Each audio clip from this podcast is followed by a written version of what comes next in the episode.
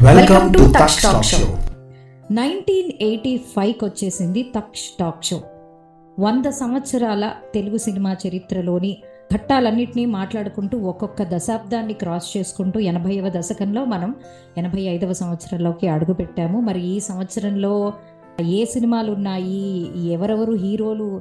ఎంత black busters hit కొట్టారో మనం కొన్ని హైలైట్స్ కొన్ని ముఖ్యమైన సినిమాలు మాట్లాడదాము. అయితే ఈ నైన్టీన్ ఎయిటీస్ మేము చూస్తున్న దాన్ని బట్టి చూస్తే నైన్టీన్ ఎయిటీస్ నుండి ఆ కంప్లీట్ షిఫ్ట్ ఎందుకంటే ఒక టెక్నాలజీ పరంగాను స్టోరీస్ పరంగాను చాలా వైవిధ్యమైనటువంటి కథలు కొత్త కళాకారులు కొత్త టెక్నికల్ వాల్యూస్ సినిమాలకు రావడం అనేది మేము బాగా అబ్జర్వ్ చేసాం అదే దిశగా బాగా రిలేట్ చేసుకోగలిగే చిత్రాలుతో ఈ ఎపిసోడ్ని మనం మొదలు పెడతాం మొట్టమొదటి సినిమా అడవి దొంగ. చిరంజీవి గారు రాధ గారు శారద గారు రాఘోపాలరావు గారు నటించినటువంటి ఈ చిత్రం ఒక టార్జన్ సినిమా. అప్పట్లో టార్జన్ అనే మోగ్లీ టార్జన్ ఇలాంటి హాలీవుడ్ సైడ్ వచ్చినటువంటి చిత్రాలను ఆధారంగా తీసుకుని దాన్ని మనకి నేటివిటీని తీసుకొచ్చి మళ్ళీ కె రాఘవేంద్రరావు గారు ఒక స్టోరీ డైలాగ్స్ డైలాగ్స్ ఏమో పరుచూరి బ్రదర్స్తో అద్భుతంగా రాయించి అందులో చిరంజీవి గారు నటన ఫస్ట్ మాటలు రాని వ్యక్తిగా తర్వాత మాటలు నేర్చుకుని మళ్ళీ సమాజంలోకి రావడం. అంటే ఇదంతా కూడా చాలా అద్భుతంగా ఒక హాలీవుడ్ మూవీని చాలా నేటివిటీకి దగ్గరగా తీసుకొచ్చినటువంటి movie. One of the hit movies turning point movies also from an action perspective for Chiranjeevi garu. ఈ చిత్రానికి చక్రవర్తి గారు సంగీతాన్ని అందించారు. పాటలు కూడా చాలా హిట్ అయ్యాయి. సో మనము ఎనభైవ దశకంలో అంటే ఈ ఎపిసోడ్స్ విన్న వాళ్ళకి కూడా ఇది కనెక్ట్ అవుతుంది ఏంటంటే కొద్దిగా చక్రవర్తి గారి సంగీతం బాగా చాలా సినిమాలు ఆయనే సంగీతం అందించడం. అందులోనూ ఆయన సంగీతం అనగానే ఒక హుషారైన పాటలు ఎక్కువగా కొద్దిగా బీట్స్ అన్నీ ఎయిటీస్లో స్టార్ట్ అయ్యాయి అనుకోవాలి. అది చక్రవర్తి గారే ఇంట్రడ్యూస్ చేశారేమో. ఈరోజు మనం కరెంట్ జనరేషన్లో బీట్స్తో కంపేర్ చేస్తే అప్పుడు ఆ చక్రవర్తి గారి ట్రెండే అసలు యాక్చువల్ అలా అలా స్టార్ట్ చేసిందా అనిపిస్తుంది నాకు. అలాగే కె. రాఘవేంద్రరావు గారు అలాగే పరచూరి బ్రదర్స్. ఇప్పుడు ఎనభై ఎనభైలో చాలా సినిమాలు మనం పరచూరి బ్రదర్స్ మాటలు రాశారని చెప్పుకుంటూ ఉన్నాము. I think the hit combinations అప్పుడు హండ్రెడ్ పర్సెంట్ ప్రూవెన్ అయిపోయినాయి. ఒక సినిమా వీళ్ళు చేస్తే ఇది హిట్ అవుతుందని. అలాంటి బ్లాక్ బస్టర్ ఈ అడవి దొంగ ఇది గోపి చలసాని గారు ప్రొడ్యూస్ చేశారు అండర్ గోపి ఆర్ట్ పిక్చర్స్లో ఒక ఒక రికార్డ్నే సృష్టించిందని చెప్పాలి. చిరంజీవి గారి వేషధారణ అడవి మనిషిలాగా ఉన్నా కూడా దానిలోనే డ్యూయట్స్ మళ్ళీ దానిలోనే variety that's a beauty of writing a story అనిపిస్తుంది. సో పాటలు సూపర్ హిట్ సాంగ్స్లో ద బ్యూటిఫుల్ మెలడీ నాకు నచ్చిన పాట ఏంటంటే వాన వాన వందనం టన్ టన్ టన్ టన్. బ్యూటిఫుల్ మెలడీ బాలుగారు వీళ్ళందరూ ఐ థింక్ సుశీల్ గారు పాడారు అనుకుంటా. ఇప్పుడు పిల్లలు మొత్తం చెట్లు చేమలు వీటన్నిటితో కూడా ఇది ఒక నందన వనము అవ్వా అవ్వా ఈ ఈ పాట పిక్చరైజేషన్ కానీ చాలా కొత్తగా ఆ టైంలో ఆ టైప్ ఆ తర్వాత మళ్ళీ తర్వాత ఎప్పుడో ఆ టైప్ ఆఫ్ కొంత బ్యాక్గ్రౌండ్తో మళ్ళీ బొబ్బిల్ రాజాలో బలపం పట్టి అన్నప్పుడు ఆ వెనకాల ఆ బ్యాక్గ్రౌండ్ అలా మళ్ళీ తర్వాత రిఫ్లెక్ట్ అయింది. బట్ ఈ చిత్రంలో it is definitely new way of choreography అని చెప్పాలి ఈ- పాట ఎస్పెషలీ అండ్ ఐ థింక్ బహుశా నాకు తెలిసి వేటూరు గారే రాసి ఉంటారు పాటలు డౌట్ లేదు. బట్ ఆ పాటలో జంతువులు ఉంటాయి కాబట్టి మనసు కూడా జంతువుదే అయితే ఎలా ఉంటుందనేది సాహిత్యం సాగుతుంది. అంటే కోతి బావ చెప్పుకున్న కొత్త ఊసులు ఆ టైప్లో అన్ని జంతువులను పాల పిట్టకు కట్టుకున్న దండడాడ సో అది బ్యూటీ బట్ స్టిల్ అక్కడ మనము ఇద్దరు స్టార్స్ డాన్స్ చేస్తుంటే చూసి అక్కడే మళ్ళీ మనం దానిలో ఇన్వాల్వ్ అయిపోవడం. తర్వాత వీర విక్రమ ధీర దిగ్గజనీకే స్వాగతాలు వాలు చూపులవన్. That's that's Chakravarthy trend actually so Adavi Donga cinema మంచి బ్లాక్ బస్టర్ హిట్తో నైన్టీన్ ఎయిటీ ఫైవ్ స్టార్ట్ చేసాం so next moving on to another blockbuster movie by K Raghavendra Rao garu. And same Paruchuri గారి dialogues తోటి వచ్చిన cinema అగ్నిపర్వతం ఇది చక్రవర్తి గారి సంగీతం. అంటే అంటే నేను అదే అబ్జర్వ్ చేస్తున్నాను. ట్వంటీ ఫోర్ క్రాఫ్ట్స్ ఎలా అయితే అనుకుంటామో ఆ twenty four క్రాఫ్ట్లో at least more than half క్రాఫ్ట్స్లో ఉన్న వ్యక్తులు బాగా పరిచయస్తులు అయినప్పుడు ఒకళ్ళు ఒకళ్ళ గురించి ఒకరికి బాగా తెలిసినప్పుడు అంటే వీళ్ళ వీళ్ళ స్వభావం కానీ వీళ్ళ తత్వం కానీ వీళ్ళ ఆలోచన శైలి కానీ వీళ్ళ ఉద్దేశాలు లక్ష్యాలు ఇవన్నీ కలిసి ఒక్కసారిగా వచ్చినప్పుడు ఇంకా ఇంకా వెనక్కి తిరిగి చూసుకోకరండి అది అంత అంత అద్భుతంగా కొన్ని వేల కోట్ల జనాభాలకి అసలు దగ్గర అయిపోయేటటువంటి కథగా మారటం మనం ఎన్నో చూసాము అయితే ఐ థింక్ నైన్టీన్ ఎయిటీస్లో మనం బాగా చూసినట్టయితే రాఘవేంద్రరావు గారు పరుచూరి గారు చక్రవర్తి గారు బాలు గారి సంగీతం వేటూరి గారు వీళ్ళందరూ ఇదంతా ఒక ఒక బిగ్ గ్యాదరింగ్ అనమాట అంటే కమర్షియల్ సినిమాకి వీళ్ళందరూ ఒక పెద్ద స్టెప్ వేసినట్టు కనిపిస్తోంది. అయితే ఈ చిత్రం అగ్నిపర్వతం ఈజ్ ఆల్సో చాలా పెద్ద హిట్ అని చెప్పాలి కృష్ణ గారికి. కృష్ణ గారు విజయశాంతి గారు నటించారు. అయితే అందులో ఒక చైల్డ్ ఆర్టిస్ట్ కూడా చాలా పాపులర్గా తర్వాత చాలా సినిమాలు చేశారు మాస్టర్ అర్జున్ అని.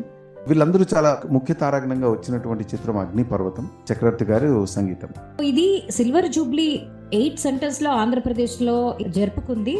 ఐ థింక్ కృష్ణ గారి ఫ్యాన్స్కి ఒక మైల్ స్టోన్ ఎక్స్పీరియన్స్ ఇచ్చినటువంటి మూవీ. పాటల్లో ముఖ్యంగా ఆయన మీద చిత్రీకరించినటువంటి అగ్రెసివ్గా ఉన్నటువంటి ఎక్స్ప్రెసివ్ సాంగ్ ఇదే ఇదే రగులుతున్న అగ్ని పర్వతం. ఐ థింక్ ఆ పాట చాలా రోజులు ఒక ఒక సెన్సేషన్ క్రియేట్ చేసింది. బట్ ఓవరాల్గా ఇలాంటి అద్భుతమైన సినిమాని అందించినటువంటి వైజయంతి మూవీస్కి డెఫినెట్గా కుడోస్ చెప్తూ మూవింగ్ ఆన్ టు ఈ సినిమా. ఇప్పుడు మనం మాట్లాడుకోబోయే సినిమాలో పాటలు ఒక రికార్డ్ మర్చిపోలేనటువంటి ఇప్పటికీ ట్రాక్ పెట్టుకుంటే మనము దాంతోపాటు పాడేసుకునేటువంటి పాట Anveshana cinema. It's a suspense thriller ఏమో. అంటే హారర్ అనలేము. కార్తిక్ భానుప్రియ గారు కైకాల సత్యనారాయణ గారు శరత్ బాబు గారు ముఖ్య తారకంగా వచ్చినటువంటి ఈ చిత్రం. రిటర్న్ డైరెక్టెడ్ వంశీ గారు. అందులో రెండే రెండు బాగా గుర్తు పెట్టుకోవాల్సిన విషయాలు. ఒకటి సంగీతం ఒకటి ఆ స్క్రీన్ ప్లే ఈ రెండు ఈ చిత్రానికి పెద్ద హైలైట్ స్క్రీన్ ప్లే ఎందుకంటున్నాను అంటే ఆ సినిమా ఇవాళకి అన్వేషణ కనుక పెట్టి కనుక ఆ మూవీని కనుక చూసినట్టయితే ఏ ఫ్రేమ్లోనూ నెక్స్ట్ ఫ్రేమ్ ఏమిటి అనే ఉత్సాహం కన్నా ఆ ఫ్రేమ్ మీద మనం ఫోకస్ ఎక్కువ పెట్టేటటువంటి and frame to frame story move అవుతున్నప్పుడు చాలా అదే ఇంటెన్సిటీని కంటిన్యూ చేసుకుంటూ వెళ్ళేటటువంటి మూవీ ఇది. దానికి ఇళయరాజా గారి సంగీతం and entire composing of music పెద్ద హైలైట్ అని చెప్పాలి. This was the third film by Vamsi garu after Manchu పల్లకి అండ్ సితార ఆ రెండు సినిమాలు కూడా మంచి హిట్ చిత్రాలు. ఆ తర్వాత ఈ సినిమాని వంశీ గారు తీయడం జరిగింది. ఇది తిరుపతి దగ్గర ఉన్నటువంటి తలకోన ఫారెస్ట్లో మొత్తం షూటింగ్ అంతా జరిగింది. అయితే అందులో కొన్ని సెట్టింగ్స్ తోటతరణి గారు అందులో బిల్డ్ చేసి దానిలో అంటే ఆ ఇళ్ళు కానీ ఆ చిన్న చిన్న సెట్టింగ్స్ కానీ చేసి బట్ యూనిట్ అందరూ ఏంటంటే షూటింగ్ లేని టైంలో ఆ పక్కన ఉన్నటువంటి ఒక విలేజ్ నెరబైలు అనే ఒక విలేజ్లో ఉంటూ వాళ్ళు మళ్ళీ షూట్ టైంకి అక్కడికి వెళ్ళి ఆ సినిమా తీశారు. నిజంగా ఫారెస్ట్లో తీయడం వల్ల ఆ ఫారెస్ట్ నేటివిటీ అంతా మనకి క్లియర్గా కనిపిస్తుంది. అండ్ ఇందులో భానుప్రియ గారు ఫస్ట్ టైం తనకి తనకి తను డబ్బింగ్ చెప్పుకున్నారు. అది కూడా ఈ సినిమాతో స్టార్ట్ అయింది. అండ్ అనదర్ పాయింట్ నోట్ ఏంటంటే తమిళ్ళో పాటలన్నీ కూడా ఇళయరాజా గారే రాశారట ఈ సినిమాకి తమిళ్ వెర్షన్లో అండ్ మనకి తెలుగులో వేటూరు గారు రాశారు బట్ తమిళ్ళో ఇళయరాజా గారు రాశారు. భానుప్రియ గారి వాయిస్ అంటే నేను అనుకుంటున్నాను ఆవిడ తర్వాత చేసిన సినిమాలన్నిటికీ కూడా ఆవిడే వాయిస్ ఇచ్చారేమో కదా? ఆవిడే.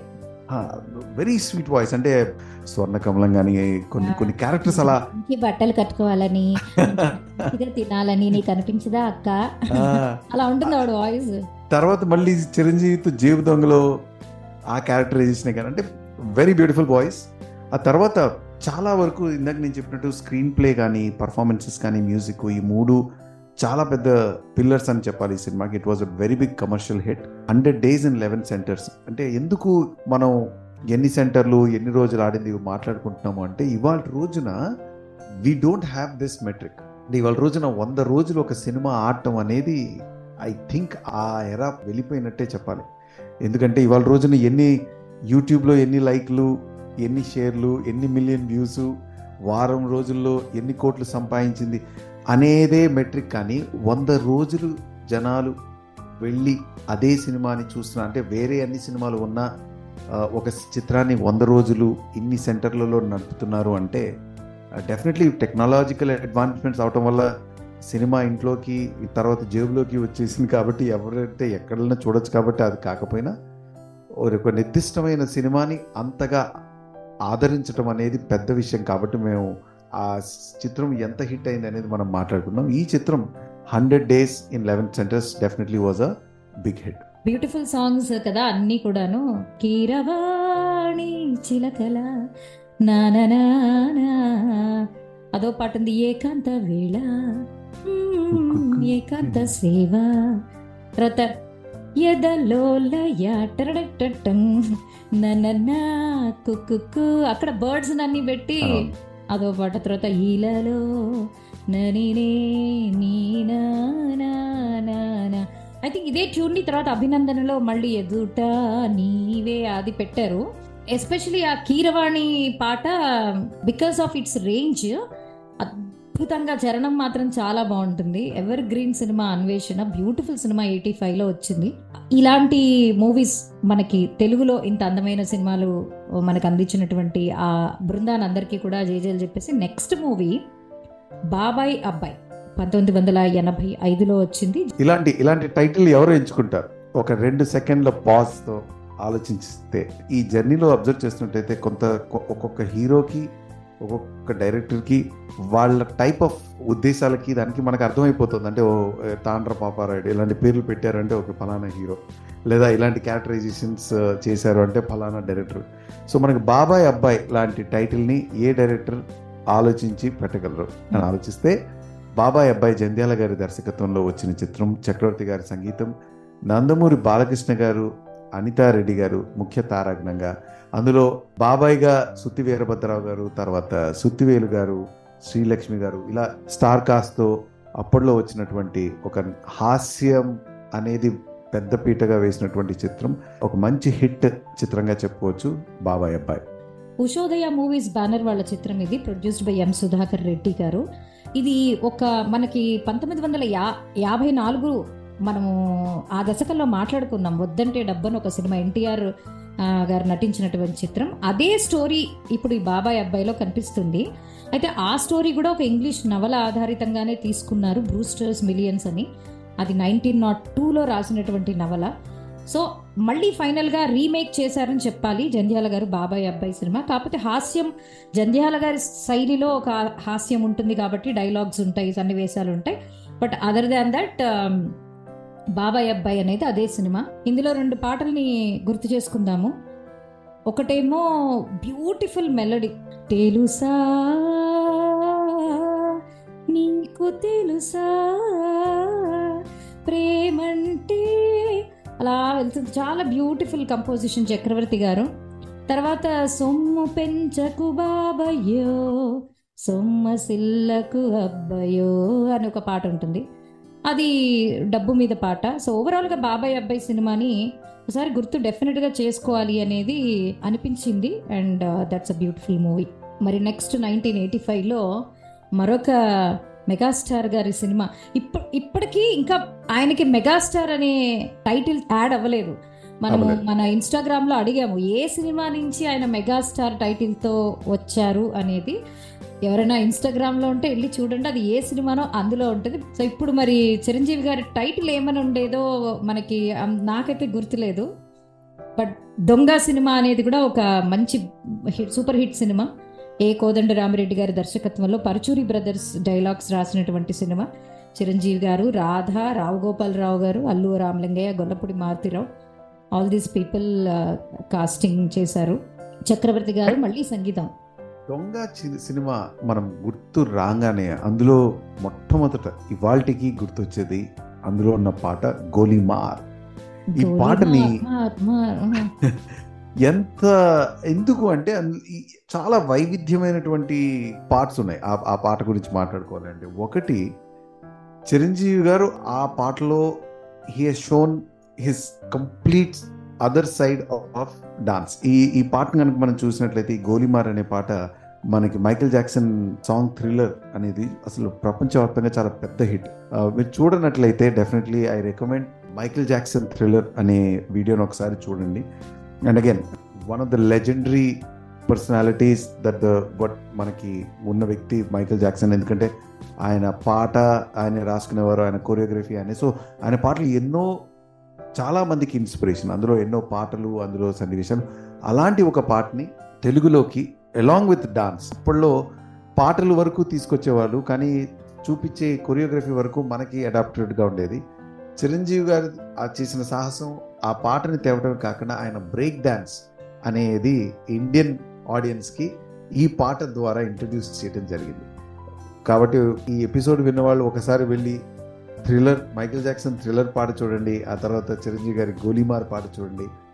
ఎంత ఎఫర్ట్ ఈ రెండింటి మధ్యలో జరిగింది ఒక ఒక హాలీవుడ్ స్టైల్ ఆఫ్ అడాప్షన్ని మళ్ళీ నేటివిటీకి తీసుకోవడం ఎంత జరిగింది అనేది మనం చూడొచ్చు. One of the definitely great hits in nineteen eighty five అని చెప్పుకోవచ్చు. త్రివిక్రమరావు గారు ఈ చిత్రాన్ని ప్రొడ్యూస్ చేయగా వైజయంతి ఆర్ట్ పిక్చర్స్ ద్వారా ఈ చిత్రం రిలీజ్ అయింది. So Donga cinema nineteen eighty five మరి నెక్స్ట్ సినిమా మా పల్లెలో గోపాలుడు. ఇది కూడా భలే హిట్ అయిపోయింది. అది పల్లెటూరి బ్యాక్గ్రౌండ్తో కథ సాగినా కూడా చాలా బాగా హిట్ చేశారు. కోడి రామకృష్ణ గారి దర్శకత్వంలో వచ్చింది ఈ సినిమా. గణేష్ పాత్ర డైలాగ్స్ రాశారు. అర్జున్ తెలుగులో ఫస్ట్ సినిమా ఇది. హీరోగా మనకి తమిళ్ళో ఆయన హీరో అప్పటికి బట్ అర్జున్ తెలుగులో డెబ్యూ చేసినటువంటి సినిమా. కేవీ మహాదేవన్ గారు సంగీతం. After long time K V Mahadevan గారి సంగీతం మళ్ళీ ఎయిటీ ఫైవ్లో మనకి ఈ సినిమా ద్వారా మనం మాట్లాడుకుంటున్నాము. ఎస్ గోపాల్ రెడ్డి గారి ప్రొడక్షన్లో భార్గవ్ ఆర్ట్స్ ప్రొడక్షన్స్ ఈ సినిమా. ఇది చాలా కమర్షియల్ సక్సెస్ అయ్యి దాదాపు మూడు వందల అరవై ఏడు రోజులు ఈ సినిమా ఆడింది. అండ్ uh, అర్జున్ గారు ఈ సినిమాతో మొట్టమొదటి సినిమా అయినా కూడా చాలా మంచి హీరోగా తెలుగు ప్రేక్షకుల ఆదరణ పొందారనడానికి అసలు అతిశయోక్తి అండ్ వీళ్ళిద్దరు కాంబినేషన్లో ఆ తర్వాత దాదాపు నాలుగైదు సినిమాలు రావడం జరిగింది. ఇందులో రెండు పాటలు గుర్తు చేసుకుందాము. ఒకటేమో రాణి రాణమ్మ ఆనాటి నవ్వులు ఏవమ్మా? అదో పాట ఉంది తర్వాత నేను ఈల వేస్తే గోలుకొండ ఎగిరి పడతది. నా పాటంటే ఏటి మజాక? ఎవరు. అర్జున్ పాడతారు ఈ పాట? ఎవరు పాడతారు ఈ- పాట? అర్జున్ అర్జున్ మీదే చిత్రీకరించిన పాట. ఆ. సినిమాలో అర్జున్ ఇలా ఈల వేస్తే అక్కడ ఎవరుంటే వాళ్ళ బట్టలన్నీ ఇలా ఎగిరిపోతుంటాయి అనమాట అందరూ. అమ్మో వీడు వీల ఈలేస్తున్నాడు బాబోయ్. అది ఒక కామెడీ ట్రాక్ ఆ సినిమా. నడుస్తుంది. సో అది. మాపల్లిలో గోపాలుడు. ఇలా మనం నైన్టీన్ ఎయిటీ ఫైవ్ ఒకటే సంవత్సరంలో వచ్చినటువంటి మ్యూజికల్ హిట్స్ తర్వాత కొన్ని ఎక్స్పెరిమెంటల్ హిట్స్ కమర్షియల్ సినిమా ఇప్పటిదాకా వచ్చింది. ఇప్పుడు మనం మాట్లాడుకోబోయే సినిమా ఒక ఒక సోషల్ ఎలిమెంట్ని చాలా అద్భుతంగా తెరకెక్కించినటువంటి చిత్రం ప్రతిఘటన. పంతొమ్మిది వందల ఎనభై ఐదులో వచ్చినటువంటి ఈ చిత్రం ముఖ్య తారాగణం విజయశాంతి గారు చంద్రమోహన్ గారు మరి తర్వాత చరణ్ రాజ్ గారు. ఎస్పెషలీ మాట్లాడుకోవాల్సింది చరణ్ రాజ్ గారు విజయశాంతి గారు. ఎందుకంటే ఇది కంప్లీట్లీ ఒక ఫీమేల్ ఓరియంటెడ్ చిత్రం. దాంట్లో చరణ్ రాజ్ గారు నెగిటివ్ షేడ్ ఒక నిస్సహాయ స్థితి ఆ స్థితి నుండి ఫస్ట్ ఆ స్టోరీ పరంగానే బ్యాక్ స్టెప్ వేస్తూనే తర్వాత లేదు అని చెప్పి మళ్ళీ ముందుకు వచ్చినటువంటి ఒక మహిళ కథను చాలా అద్భుతంగా చూపించారు. అయితే ఈ చిత్రాన్ని రాసింది డైరెక్ట్ చేసింది టి కృష్ణ గారు. టి. కృష్ణ గారి చిత్రాలు మనం మామూలుగా తర్వాత మాట్లాడుకున్నంత ముందు మాట్లాడుకున్నా సార్ ఆయన చాలా సంఘంలో జరుగుతున్నటువంటి కొన్ని ఇన్సిడెంట్స్ని చాలా బాగా ఇన్స్పైర్ అయ్యి చూపించేటటువంటి కథలు ఎక్కువ ఆయనవి కనిపిస్తాయి. అయితే ఈ ఈ ఈ చిత్రానికి ఎంవిఎస్ హర్నాథ్ రావు గారు టి. కృష్ణ గారు కలిసే ఈ చిత్రానికి డైలాగ్స్ అవి రాశారు. చక్రవర్తి గారే సంగీతాన్ని అందించారు. వేటూరు గారు ఈ చిత్రానికి లిరిక్స్ని రాయటం జరిగింది. అయితే ఈ చిత్రం ఎన్నో ఎన్నో ఎన్నో అవార్డ్స్ ఎక్లాడ్స్ చాలా అద్భుతమైనటువంటి మన్ననలు పొందినటువంటి చిత్రం ఈ ప్రతిఘటన. విజయశాంతి గారి నటనకి ఈ సినిమాకి ఎన్నో అవార్డ్స్ వచ్చాయి. అలాగే ఆ సినిమాని అందించినటువంటి ప్రొడ్యూసర్స్కి కూడా. So Filmfare award south best actress award వచ్చింది. అలాగే బెస్ట్ ఫిలిం అవార్డు వచ్చింది రామోజీరావు గారికి. అలాగే Nandi అవార్డ్స్లో best actress best villain best female playback singer Janaki garu. Especially ఆ పాట ఈ దుర్యోధన దుశ్శాసన దుర్వినీతి లోకంలో. సో ఆ పాట అలాగే best story writer T Krishna గారు డైలాగ్ రైటర్కి అలాగే special jury award Kota Srinivasarao గారికి. తర్వాత ఈ సినిమాని తర్వాత తమిళ్ళో అండ్ మలయాళంలో కూడా డబ్ చేశారు. పాట ఆల్రెడీ ఇందాక ఒకటి గుర్తు చేసుకున్నాం. సో ఇది ఇంటర్నేషనల్ ఫిలిం ఫెస్టివల్లో కూడా ఈ సినిమాని ప్రదర్శించడం జరిగింది ఒక high message oriented and emotional movie Pratighatana T Krishna గారు అంటే నిజంగానే ఇలాంటి సినిమాలకి పెట్టింది పేరు మనం గత ఎపిసోడ్లో నేటి భారతం సినిమా గురించి మాట్లాడుకున్నాము ఇది మరొక మైలురాయి ఆయన తీసినటువంటి సినిమాలలో సో మంచి సినిమాని గుర్తు చేసుకున్నాము వేటూరి గారి ఈ సినిమాకి ఆయన రాసినటువంటి పాటలు కూడా ఒక విధంగా ఈ అవార్డు రివార్డులకి సాహిత్యపరంగా కూడా బలాన్ని చేకూర్చాయని చెప్పాలి ఆలోచిస్తే ఒక సంవత్సరంలో మూడు వందల అరవై ఐదు రోజులు. ఒక సంవత్సరంలో మనం మాట్లాడుకుంటుంది ఎంచుకుని ఒక పదిహేను ఇరవై గొప్ప చిత్రాలు.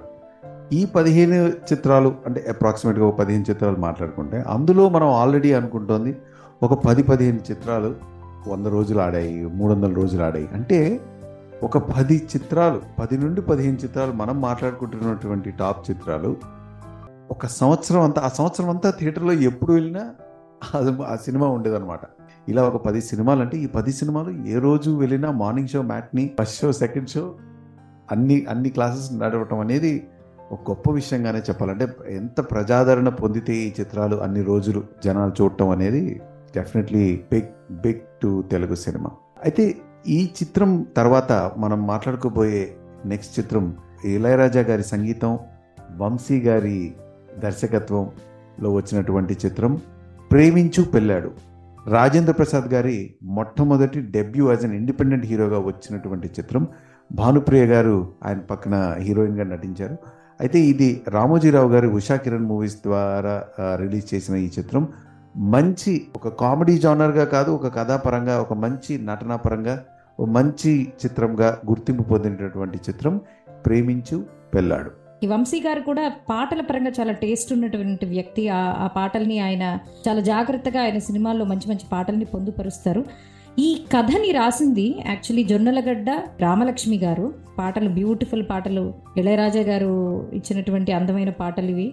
గోపెమ్మ చేతిలో గోరు ముద్ద రాధమ్మ చేతిలో వెన్న ముద్ద. అది అండ్ వయ్యారి గోదారమ్మ ఒళ్ళంతా ఎందుకమ్మ కలవరం? అండ్ నిరంతరము వసంతములే. అదో పాట ఉంది ఐ థింక్ గోపెమ్మ చేతిలో గోరుముద్ద అనేది చాలా క్యూట్గా అందరూ బాగా ఎక్కువ సార్లు గుర్తుపెట్టుకుని పాడుకునే పాట అనుకుంటున్నాను నేను. మ్యూజికల్గా చాలా మంచి హిట్. ఆ తర్వాత స్టార్ కాస్ట్ కూడా కామెడీ జానర్లో వచ్చింది కాబట్టి అది వంశీ గారు అనేటప్పటికి star cast has always played vital role ఒక మంచి చిత్రం పంతొమ్మిది వందల ఎనభై ఐదులో ప్రేమించు పెళ్ళాడు. తర్వాత మనము ఒక ఫీమేల్ ఓరియంటెడ్ సినిమాని గుర్తు చేసుకుందాం నైన్టీన్ ఎయిటీ ఫైవ్లో.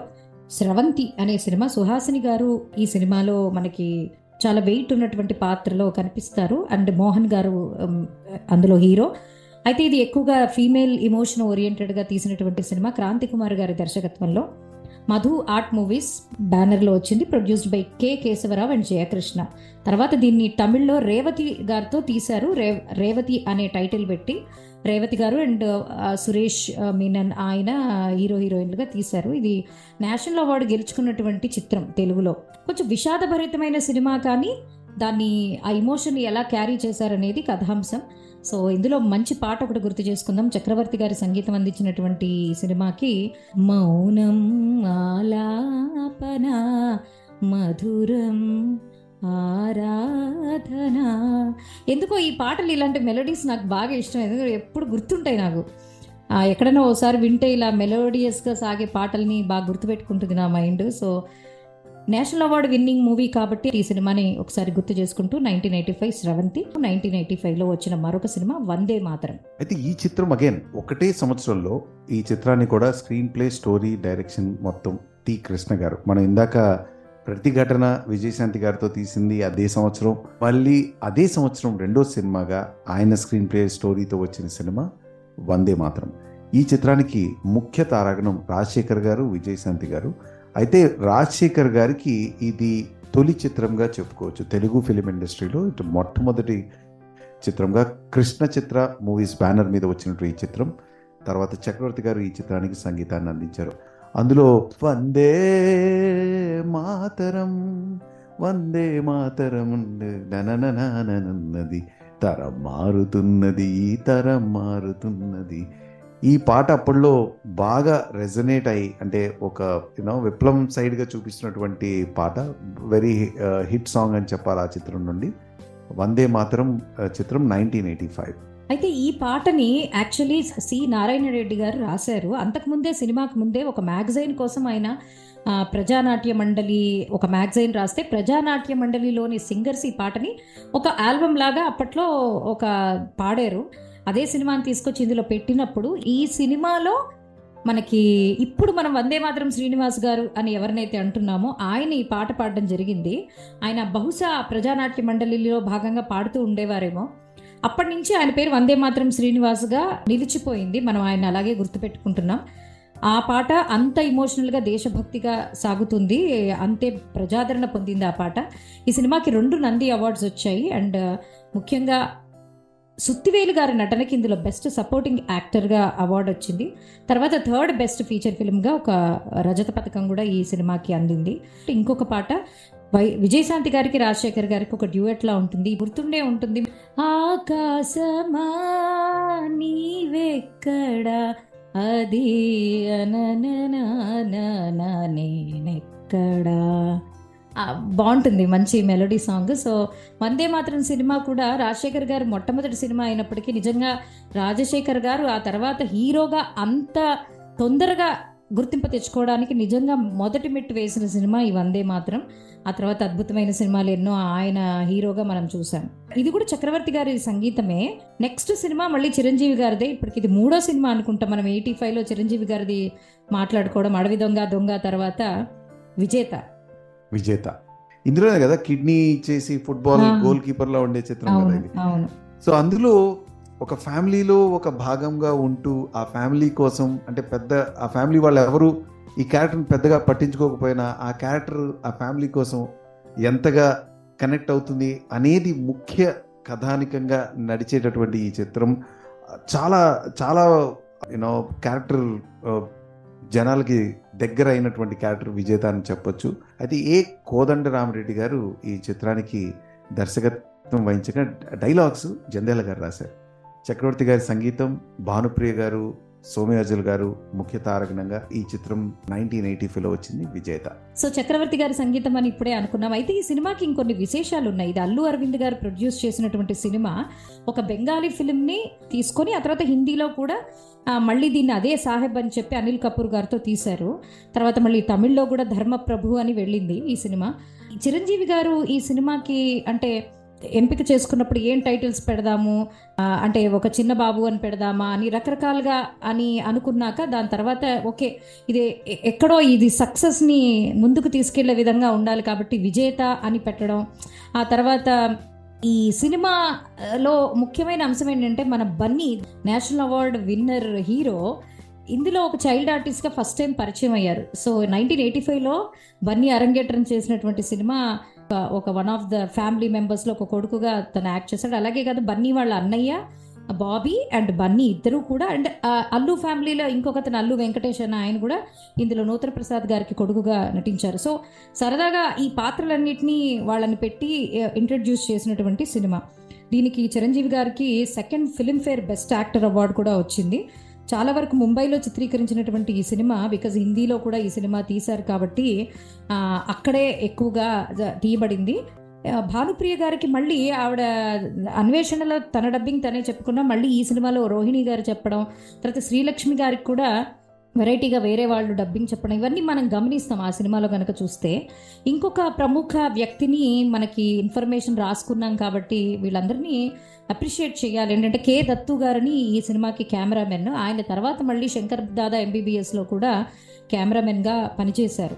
వీళ్ళందరూ కాస్ట్ అండ్ క్రూ తోటి ఒక అందమైన సినిమాని అందించారు. తర్వాత ఈ సినిమాకి టైటిల్ని ఎంపిక చేయడం గురించి ఇందాక మాట్లాడాం కదా. యాక్చువల్లీ వాళ్ళు ఈ టైటిల్ని ఒక జ్యోతి చిత్ర మ్యాగజైన్లో ఎవరైతే బెస్ట్ టైటిల్ ఇస్తారో వాళ్ళకి బహుమతి ఇస్తామని చెప్పి అడ్వర్టైజ్మెంట్ వేసి మరి లక్కీ డ్రాలో ఆ నేమ్ తీసుకొని చివరికి అందులో ఆ, విజేత అనే దాన్ని ఎక్కువ ఓటింగ్ వచ్చినటువంటి టైటిల్ విజేత కాబట్టి దా అలా ఎంపిక చేసుకున్నారనేది మనకి తెలిసినటువంటి విషయం. సో విజేత సినిమా చంటబ్బాయిలో అట్లాంటి ఇట్లాంటి హీరో నీ కాను నేను అని అదే చిరంజీవి గారు రాస్తే విజేతకి జంధ్యాల గారు మాటలు రాశారు కాబట్టి చంటబ్బాయి జంధ్యాల గారి డైరెక్షన్ కాబట్టి ఆయన ఒక లైన్ రాశారు వడ్లపూడి ఇడ్లీ పోటీలో ఓడిపోయిన విజేత. అదే అదే హీరోని తీసుకెళ్ళి కామెడీ ట్రాక్లో ఆయన నేను అదే అనుకున్నా ఇంత మాట అనేసారేంటి అంటే నేను ఎప్పుడు అనుకుంటాను? ఆ సాహిత్యం చూసి.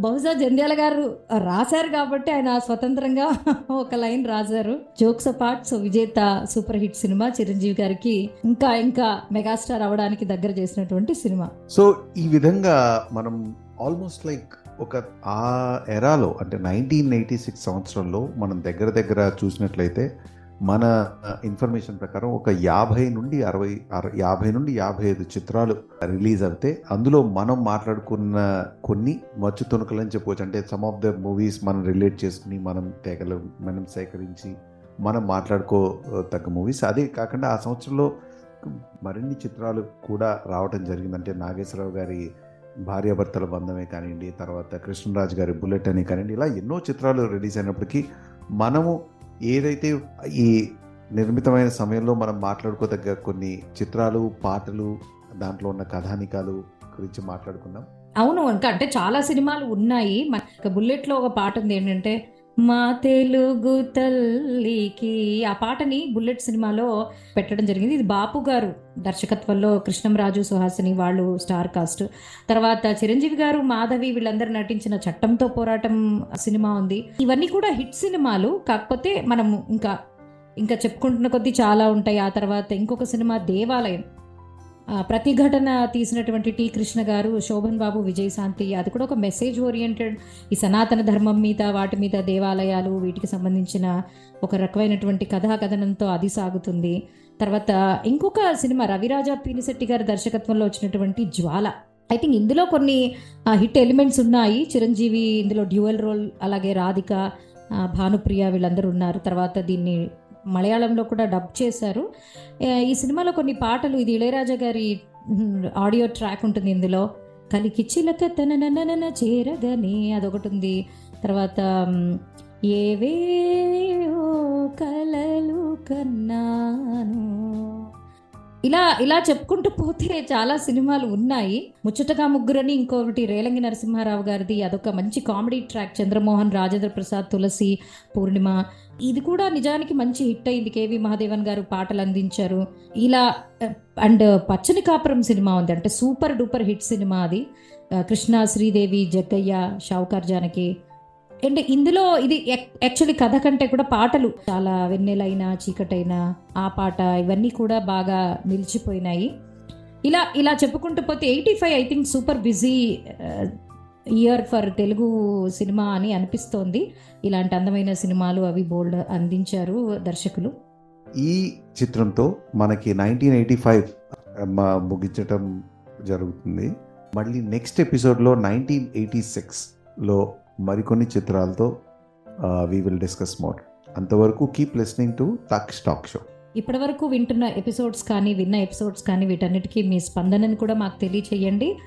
తక్ష్ టాక్ షో అనేది మీకు Spotify Apple podcast Amazon music and YouTube వీటన్నిటిలో కూడా మీకు లభ్యమవుతుంది. తప్పకుండా వినండి. తక్ష ఎంటర్టైన్మెంట్స్ అండ్ ప్రొడక్షన్స్కి ఈ మాధ్యమాలన్నింటిలో కూడా మీ సబ్స్క్రిప్షన్ అందించి మాతో కనెక్ట్ అవ్వాలని కోరుకుంటూ మళ్ళీ వచ్చే ఎపిసోడ్ కలుద్దాం. అంతవరకు సెలవు. బాయ్.